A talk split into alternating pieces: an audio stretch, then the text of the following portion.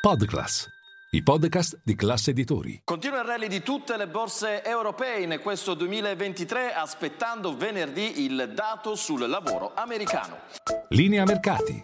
In anteprima, con la redazione di Class CNBC, le notizie che muovono le borse internazionali.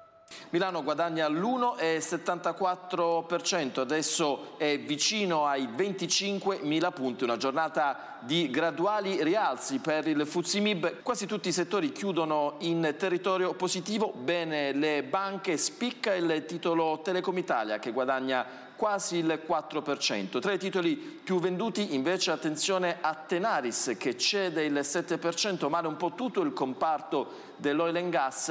Attenzione ai prezzi del petrolio, sia il greggio americano che il Brent europeo scendono, cedono circa il 4% intraday, il WTI negli Stati Uniti è sceso anche sotto i 74 dollari al barile. Si allenta molto la pressione sul mercato obbligazionario con lo spread vicino i 200 punti base. Tra le notizie più importanti di giornata a livello macroeconomico sicuramente il dato sull'inflazione in Francia che continua a scendere dopo il calo che abbiamo visto in Germania, oggi da Parigi un dato che fa ben sperare, più 5,9% contro il 6,4% atteso e sul mese c'è un meno 0,1%.